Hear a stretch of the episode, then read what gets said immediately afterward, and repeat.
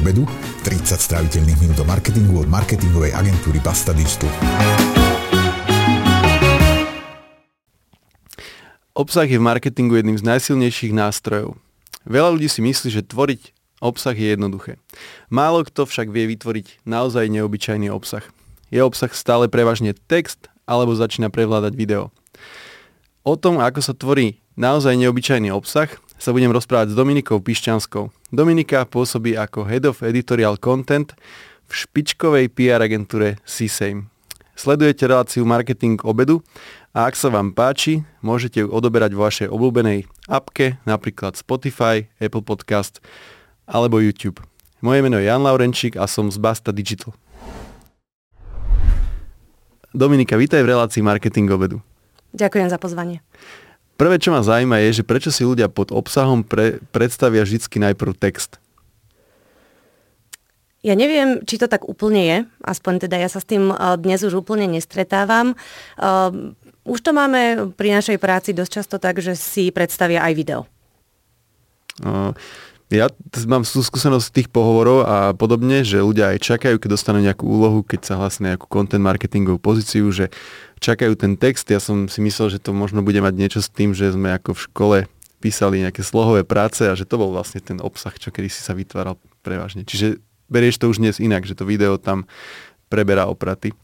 My sme práve teraz e, vo fáze aj e, rozširovania nášho týmu a mali sme vypísanú pozíciu, kde sme to video explicitne spomínali. Takže asi je to aj kvôli tomu, že tí ľudia išli e, už akoby s týmto očakávaním na ten pohovor a automaticky to tak vnímali. Ale je pravda, že tie slohové práce, tým sme si prešli všetci. A uh, neviem úplne povedať, uh, prečo to ľudia nejako vnímajú, ale video do určitej miery e, preberá opraty, s tým súhlasím. Asi najmä u tej mladšej generácie. E, TikTok, Instagram, tam je to nepopierateľné. Ja som taký trochu hejter toho textového obsahu, hlavne takých tých dlhých foriem.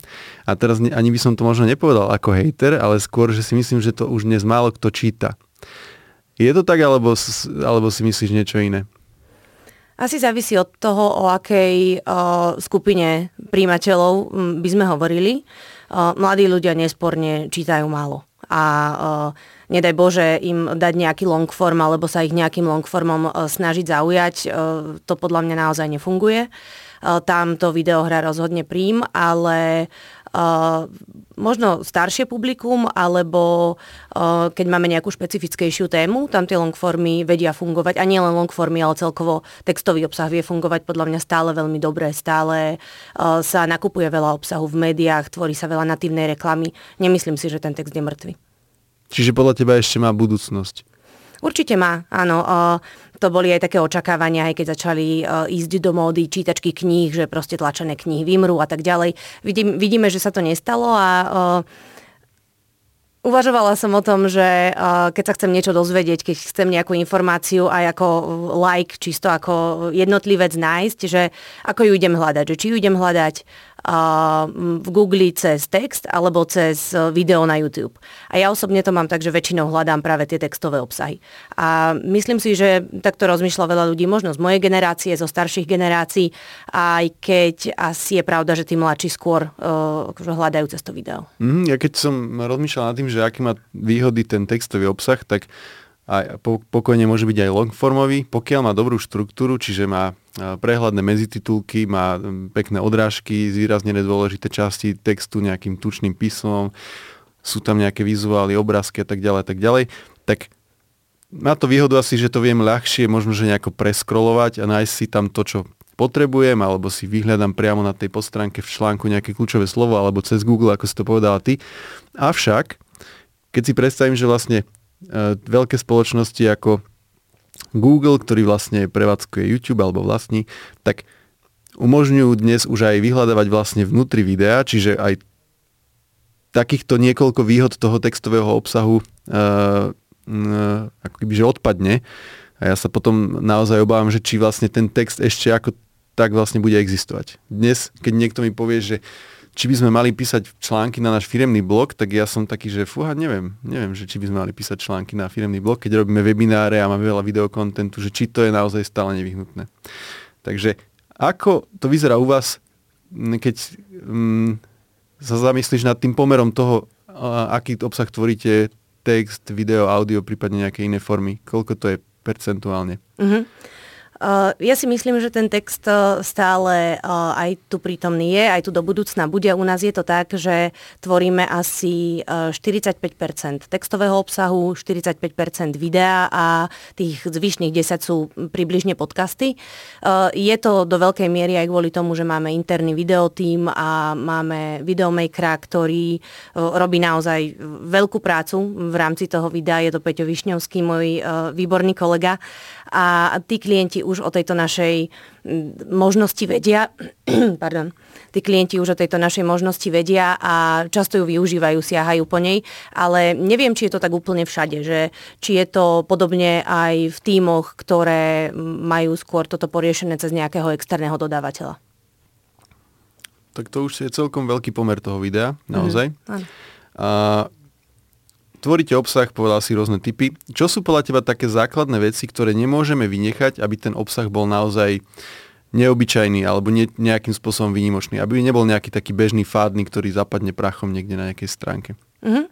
Uh, mne sa páči, uh, možno by sa to dalo nazvať súčasným trendom, keď uh, sa využíva trend trebárs vo videu um, nejaký, nejaký vizuálny alebo aj nejaký audio a klient ho dokáže, alebo my ho dokážeme na základe objednávky klienta zobrať a použiť na produkt alebo službu, e, ktorá je úplne nesúvisiaca na prvú. Napríklad teraz e, veľmi populárne e, ASMR, ktoré vidíme všade na TikToku, Instagrame, sú to všelijaké také tie zvuky, veľa videí je treba bez komentára, bez voiceoveru, iba z kuchyň, ako sa krája, ako sa varí a iba vlastne tie príjemné zvuky tam dominujú a keď dokážeme zobrať tento princíp a použiť ho pri klientovi, ktorý e, nemá treba nič s varením alebo sa v tom segmente žiadne v úvodzovkách príjemné zvuky nenachádzajú, toto je niečo, čo Ad1 followuje ten trend, ale Ad2 prináša niečo extra. Takže to prinášanie e, toho niečoho extra je pre mňa dôležité, ale zároveň je tam to staré známe e, počúvanie tej cieľovky, aby sme vedeli odhadnúť, čo tá cieľovka chce, čo ju zaujíma. A to je napríklad aj pri tom texte, aby som nedávala príklad iba z toho videa. E, pracujeme teraz veľa s takými rozbitými textami, štrukturovanými, aj ty si to spomínal, že jedna časť je, je vyboldovaná, sú tam zaujímavé medzititulky, veľa sa pracuje s bulletmi, s infografikou. E, málo koho baví čítať rozsiahle dlhé texty, ktoré pripomínajú možno až nejakú štúdiu, novelu, skrátka veľké bloky textu. A tieto rozbité texty sú tiež nejaký trend a dá sa aj v rámci toho zalomenia veľmi pekne pracovať s grafikou. Tá typografia je veľmi moderná, takže znova prepájanie tvorby kontentu čisto obsahovej, teda samotný text s grafikou je podľa mňa výborné, keď sa to dobre zvládne. Ďakujem. Ja mám také kritérium, respektíve niečo, čo zvyknem hovoriť ľuďom je, že keď chceme vytvoriť, keď chceme, berieme to z toho nášho pohľadu agentúrneho, že keď chceme, aby nejaký obsah bol prvý v Google, aby bol teda akože najlepší, ktorý existuje, tak potrebujeme, aby bol 10 krát lepší ako ten, čo tam aktuálne svieti. Uh-huh. No a teraz, že Znie to super, hej, aj si to viem predstaviť častokrát, keď si pozriem na nejakú tému obsah, čo nájdem v Google, uh, povedzme o otužovaní, tak pozriem si, OK, chyba tomu napríklad nejaké inštruktážne video, lebo je to čisto textové. Alebo uh, chyba k tomu, sú tam uh, pozitíva otužovania, ale nie sú tam uh, nechcem povedať, že negatíva, ale nejaké neblahé účinky alebo také. Že vidím, že tam tomu obsahu skrátka niečo chýba, aby bol dobrý. No a uh, na, tak to, to znie teoreticky fajn, ale niekedy náražam na, na ten problém, že, že ale kde je, ten, kde je tá hranica toho, uh, že koľko tomu investujem energie, že čo je vlastne tým stropom, že vždycky sa dá vlastne vytvoriť ešte lepší, mm-hmm. ešte lepší obsah. A ako si vy stanovíte ten strop, že necháte to čisto na toho tvorcu alebo tvorkyňu obsahu, alebo mu dáte nejaký uh, limit na počet hodín, alebo že čo je vlastne tou hranicou, že kde už stačí? Tak um, túto to uh, veľmi prozaicky závisí často od klientu a budžeta, uh, od uh, budžetu a klienta, pardon. A keď vieme, že máme možno klienta, ktorý ide rád do nejakých nových foriem, dáva nám väčšiu slobodu, vtedy aj my častejšie, tak povediať, improvizujeme, ideme možno do nejakého rizika a navrhujeme formy, ktoré nie sú až také bežné. Áno, treba urobíme video k textu a tak ďalej. A máme konzervatívnejších klientov, kde už akoby vieme, že sa to veľmi skúšať neoplatí, ale to je v poriadku, pretože oni často poznajú svoju cieľovku a vedia, že ich by možno takýto spôsob neoslovil. A keď e, je to nový klient, ktorého ešte dobre nepoznáme, tak o tom veľa diskutujeme a pýtame sa a uh, oni často oceňujú, keď prichádzame s takýmito novými nápadmi a po, a ponúkame im viacero fóriem, ako by sme to vedeli oživiť. Hej? Že um, zadanie je možno klasický blok a my im navrhneme spracovanie nejakých dát, alebo infografiku, alebo video, alebo um, naviažeme um, blok na ich webe na nejaké rozšírenie o social media prvky a tak ďalej. Dobre. A keď sa tu bavíme o tom obsahu a teraz spomínaš infografika a video, audio a tak ďalej a nejaké ešte, že trendové formy ako je ASMR a, a teda, tak mm, napadlo mi, že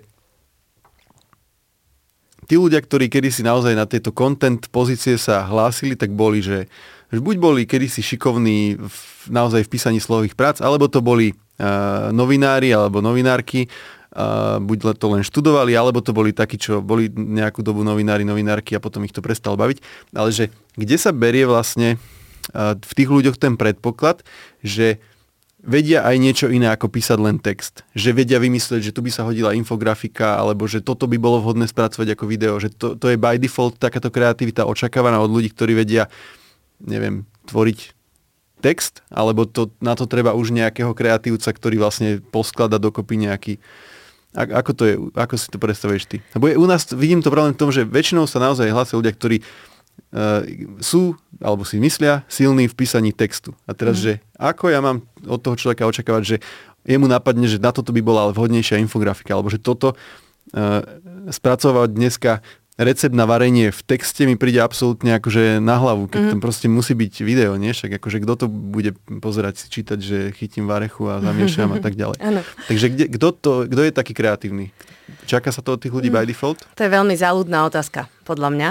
Uh, aj, ale aj v praxi je to pomerne dosť záľudné. Aj takého človeka nájsť, aj uh, trebárs, keď hľadáme niekoho nového do týmu, to odhadnúť. Hej, úplne, úplne zo začiatku.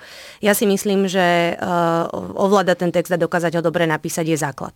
Akoby uh, neviem si predstaviť, uh, že by sme mali super kreatívneho človeka, ktorý by mal kompletne túto pozíciu nejako zastať a nevedel by písať, alebo no m, už len úplná báza, hej, nevedel by gramatiku, alebo skrátka vystavať ten text tak, aby to dávalo zmysel a držalo pokope. Takže m, ten text je o, za mňa akože úplný základ. A... a to ma prekvapuje inak, čo hovoríš. Prečo? Lebo by som čakal, že už povieš, že už e, tak, niekto je taký kreatívny, že vie vymyslieť akože dobrý content a nevie ho napísať, že to je OK. Ale akože se, sedí mi to, čo hovoríš, ale ma to trocha prekvapuje s tým, že keď vidím, že ako to je vlastne potom komplexné, že stále musíš vedieť písať a je bonus super, keď si aj taký kreatívny alebo kreatívny. Uh, ja mám tu žurnalistickú a mediálnu výchovu vlastne. Ja mám vyštudovanú žurnalistiku, pracovala som v médiách, takže ja si myslím, že mám, akože som poznačená týmto. Možno to tak fungovať nemusí a dalo by sa to robiť aj inak, ale toto je nejaké takéto moje nastavenie a presvedčenie. Myslím si, že tej tej kreativite sa zvedaví ľudia, ktorí majú drive, dokážu naučiť. Chodia, veľa sledujú kontent na sociálnych sieťach, veľa si všímajú, ako komunikuje ako komunikujú značky, ktoré stačia, že sú im sympatické, to nemusia byť akoby priamo klienti, ale uh, musia jednoducho vnímať to, čo sa vo svete tvorí a dokázať vychytať dobré nápady a, a priniesť si ich potom domov a učiť sa s nimi pracovať. Aj my to tak robíme. A aj ja, keď som začínala uh, v, v CSAME, tak som vedela akože, napísať článok. To nesporne môžem povedať, že tak bolo. Ale s týmto som mala takisto problém. Ale naučila som sa to postupne. Pracovať s tými rôznymi formami. A preto si myslím, že tá cesta takto viesť môže. Či môže viesť aj opačne, že mám super kreatívneho človeka, ktorého treba učiť písať, to si nesom istá. Hm, ani ja.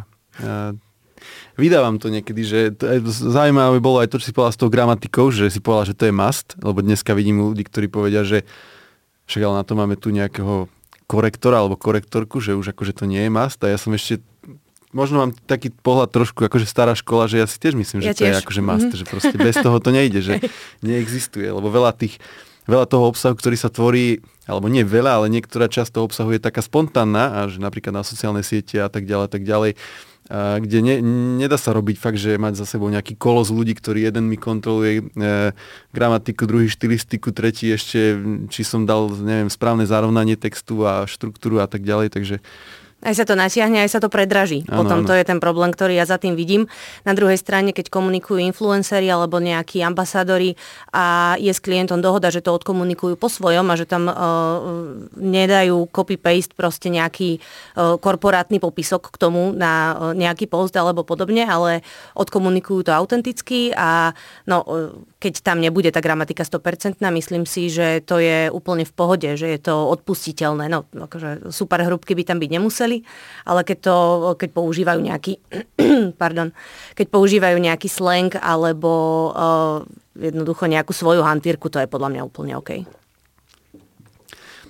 Dobre, a toto som sa chcel spýtať až na konci, ale teraz to, keď sa bavíme presne o zručnostiach ľudí, ktorí tvoria obsah, tak chcel som vedieť, že či je viac vzdelanie, nejaké formálne, že proste must je nejaká žurnalistika, alebo neviem, čo si, neviem presne, aké iné vzdelanie existuje také, čo predurčuje ľudí na tvorbu obsahu, alebo je viac to, čo si povedala, že chodí po svete v úvodzovkách akože s otvorenými očami, že keď napríklad ide variť, tak si všimne, že kuchyňa Lidla má ak, neviem, takto štruktúrované recepty a potom, keď budete mať klienta, ktorý takisto chce tvoriť nejaké recepty alebo nejaký takýto typ obsahu, tak povie, no tak treba tam video, treba tam mať prehľadne štrukturované ingrediencie alebo čo. Že čo je viac podľa teba? Že žurnalistika alebo niečo také? Vôbec to nie je vzdelanie. Za mňa to vôbec nie je vzdelanie. Uh, moja osobná skúsenosť je taká, že tá škola ľudí, alebo teda keď som študovala, ja neviem ako je to teraz, ale tá škola ľudí písať nenaučí naučí sa to človek v praxi, v redakcii, to už je jedno, či pracuje v v denníku alebo, alebo v televízii. Moja skúsenosť je taká, že vôbec nie je nevyhnutné mať vyštudovanú žurnalistiku. Treba veľa písať, treba dostávať feedback. Ak tí ľudia majú takúto možnosť, tak je to super. A vypísaný človek vôbec nemusí mať žurnalistiku. Skôr je to tá druhá možnosť. Čoho. No, že toto ich naučí tá redakcia, jej škola nie že to, to, čo si nazvala, že je vypísaný. Hej, hej, že... hej, v škole rozhodne ľudia dostanú tú teóriu ale dostávajú je toľko, že aspoň ja som v škole nevedela ešte úplne odhadnúť, čo z toho, čo sa učíme, budem reálne v praxi používať a potrebovať. A učili sme sa o koheznosti textu, čo som vtedy... Čo to znamená? No práve, to som sa naučila na štátnice, a zapamätala som si tento termín, ale čo to znamená a ako s tým viem pracovať, som pochopila o 10 rokov, keď som robila proste 6 rokov v médiách a, a zvyšok uh, v tomto týme je to súdržnosť textu a to, ako ti nadvezuje na seba a ako sú radené jednotlivé odseky, ako to celé vlastne plinie. To je tá plynulosť. To, to je koheznosť. A to sme sa učili, ale o, v zásade som bez toho akoby žila, respektíve som to používala bez nejakého konkrétneho vedomia, že, á, že teraz si idem skontrolovať, či mám text kohezný alebo nie. Hej, takže um, ono to mm, s tým písaním tieto, mm, tieto skills tak prirodzene prichádzajú. Človek, keď si po sebe bude tie texty čítať a bude dostávať ten feedback od niekoho, kto už je na nejakom seniornejšom leveli ako on, tak v jednom momente mu začnú prekážať tie super ťažké slova, super dlhé vety a nebude to také čítavé a tou praxou sa toto dá odstrániť. Áno, ja som si kedy si fičal na tom, keď som vedel napísať fakt, že dlhé súvetie. Mm-hmm. Potom, keď som počul, že to je vlastne blbosť, tak som si povedal, že to bola teda naozaj zbytočná zručnosť. A bol som hrdý, keď tam neboli gramatické chyby pri čiarkách a tak. A ešte k tej koheznosti. Koheznosť je aj to, že keď začnem písať, že v osobe takej a potom v strede sa svičnem do opačnej. No, to mi vadí na mojich textoch, že si pozrám, že ale začal som písať, že v prvej osobe, teraz píšem ľuďom, že vy to tak robte a tak, že mm. nemám to rád. Okay. Nie, to je... Že to je koheznosť, dobre. To som sa objavuje, nieč... áno. Som sa niečo naučil a teraz od tých tvorcoch obsahu a tvorkyniach obsahu, ako je možné, že sa oni vlastne alebo aj oni, vedia zorientovať v toľkých témach. Príde klient, ktorý je Samsung, OK, zrazu máme niečo, neviem, teda neviem, či to je o telefónoch alebo čo. Potom ano, máme klienta, ktorý, nedávno som videl, že uh, bol článok o tom, ako sa obliezná skialpinisticky neviem čo a že ako sa môže ten človek takto akože zorientovať a svičovať z témy na tému a nevybuchne mu potom hlava? Uh, to podľa mňa mu nevybuchne hlava. V redakciách, keby sme to porovnali, je to často tak, že tí, re, tí redaktori majú vlastné rezorty a keď sa niekto venuje zdravotníctvu, tak sa venuje zdravotníctvu. Ale existuje tam aj pozícia tzv. libero, E, ktorý jednoducho, e, aká téma vyskočí, takú ide riešiť a musí byť práve dobrý v tom, že sa dokáže rýchlo v tej téme zorientovať a e, flexibilne si načítať to najdôležitejšie. Podobne to funguje aj u nás pri tvorbe kontentu. My to práve, že máme v našom týme rozdelené tak, vlastne to nemáme rozdelené, pretože sa snažíme akoby byť každý schopný obsiahnuť všetko. Je to, predchádza to stereotypu, zároveň je to nejaký tréning pre tých ľudí a v tomto vedia byť klienti opäť, opäť akoby veľkou pomocou, či už na základe nejakých podkladov, ktoré nám dodajú a sami dokážu vyselektovať, čo je dôležité. A ak to nie je téma, ktorá má byť vyslovene akoby do nejakej odbornej publikácie alebo niečo veľmi špecifické, tak sa to dá, pretože ten autor, autorka si jednoducho môžu predstaviť, že píšu kvázi pre seba že oni sami by mohli byť čitateľom, čitateľkou, ktorí uh, zvládnu iba určitú mieru detailu. A uh, ak by malo ísť o niečo odbornejšie, my vtedy klientom radíme, aby uh, to bol napríklad rozhovor s odborníkom, odborníčkou od nich. Kedy ten, ten človek je schopný vysvetliť detaily, vysvetliť ich zrozumiteľne. My sme tam na to, aby sme to zeditovali, aby to malo hlavu petu, bolo to kohezne, držalo to pokope. Ale ja si myslím, že to je tiež akoby skill, ktorý by ten človek, ktorý chce takúto prácu robiť, mal mať. Byť natoľko flexibilný, aby dokázal tie témy svičovať. No, nerobíme to samozrejme trikrát denne, hej, že nie je to uh, nie je na to kladený až takýto dôraz, ale patrí to k tomu. Mm, a je tam podľa teba nejaký strop, že toto už je príliš odborné? Lebo my, keď máme tvoriť napríklad obsah, kde je cieľovkou uh, healthcare professional, čo je konkrétne, že tomto type klienta, že kardiolog alebo kardiologička a že tam si samozrejme nerobíme nádej, že vieme tvoriť nejaký obsah, ale už len akože vymyslieť otázky pre nejakého hostia je vlastne akože výzva. Je nejaký strop, že to je už že príliš odborné a poviete, že sorry, ale že, že už toto nie, ne, nedávame. A um, do akého, do, kam by mali ten výstup takýto, tento, tento príklad? Toto, v tomto prípade do newslettera do newslettera, Rozhovor. ktorý dostávajú treba akoby lekári, hej? Áno, Rozhovor. No, väčšinou sa dohodneme s tým klientom presne na, doda- na dodaní tých podkladov, sadneme si vopred a nabrejnujeme si nejakým spôsobom uh, tú výstavbu tej témy. Uh, ten klient nás navedie a uh, akoby nevidím tam za tým nejaký špeciálny trik, alebo nemám nejaký špeciálny trik. Vzniká to ako akákoľvek iná téma, ale uh, v tomto prípade asi by som znova len uh, zopakovala, že to zapojenie toho klienta je dôležité. Ale...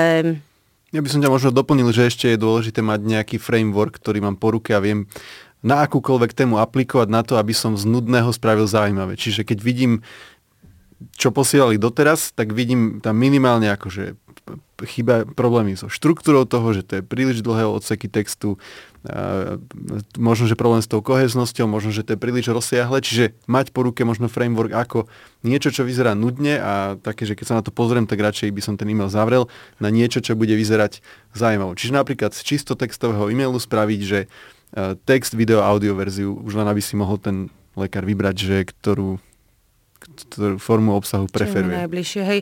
Áno, súhlasím, keď sme v takej situácii, že ideme, že, že preberáme nejaký formát, ktorý už existuje, áno, je pravda, že toto vieme vlastne na prvú určiť a tie chyby vychytať. A znova pri newsletteroch sú tie krátke oceky, bulety, rôzne boxy, akoby zaujímavé a, a dobre fungujúce formáty.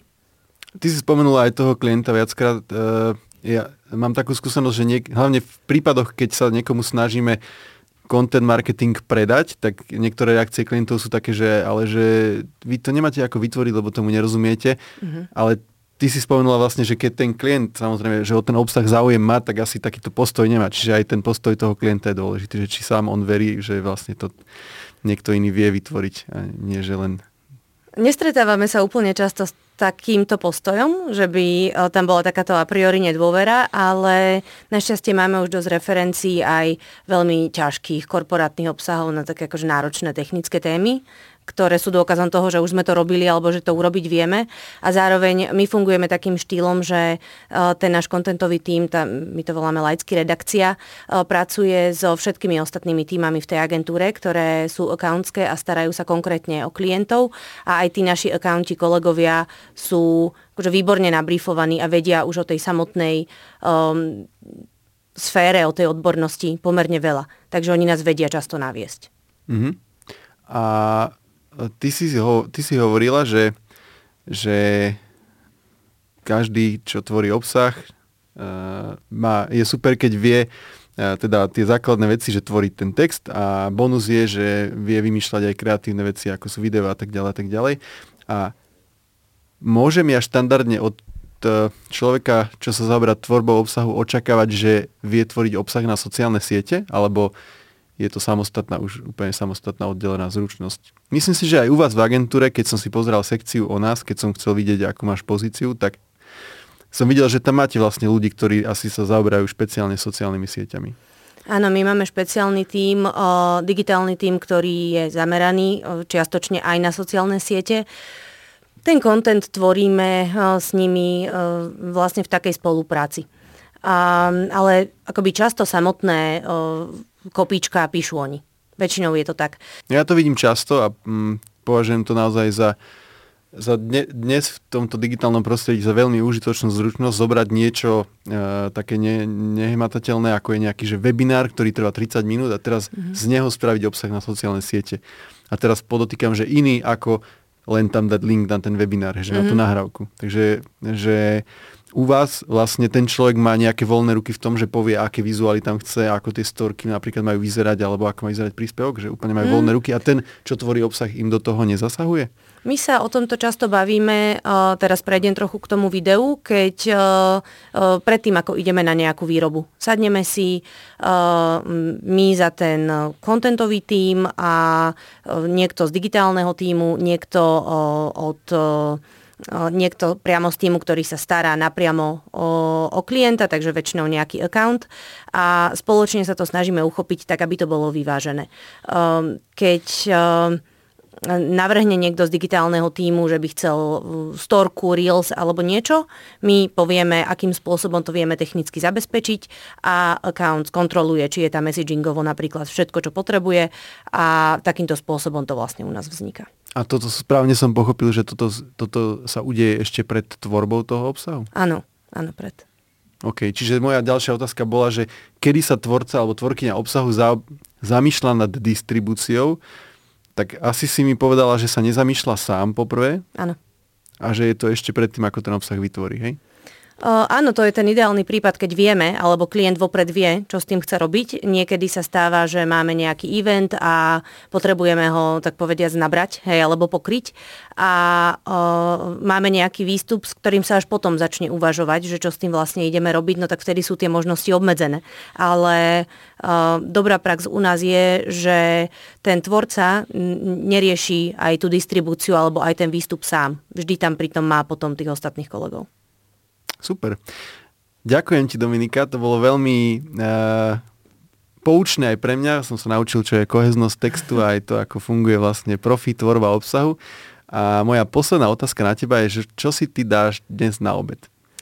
Uh, to ešte neviem, lebo dnes vy, vyberajú moji kolegovia, musím sa vrátiť do práce a dohodneme sa na niečom, neviem. Super. Ďakujem tak, za dúfam, pozvanie. Dúfam, že to bude chutné každopádne. Áno.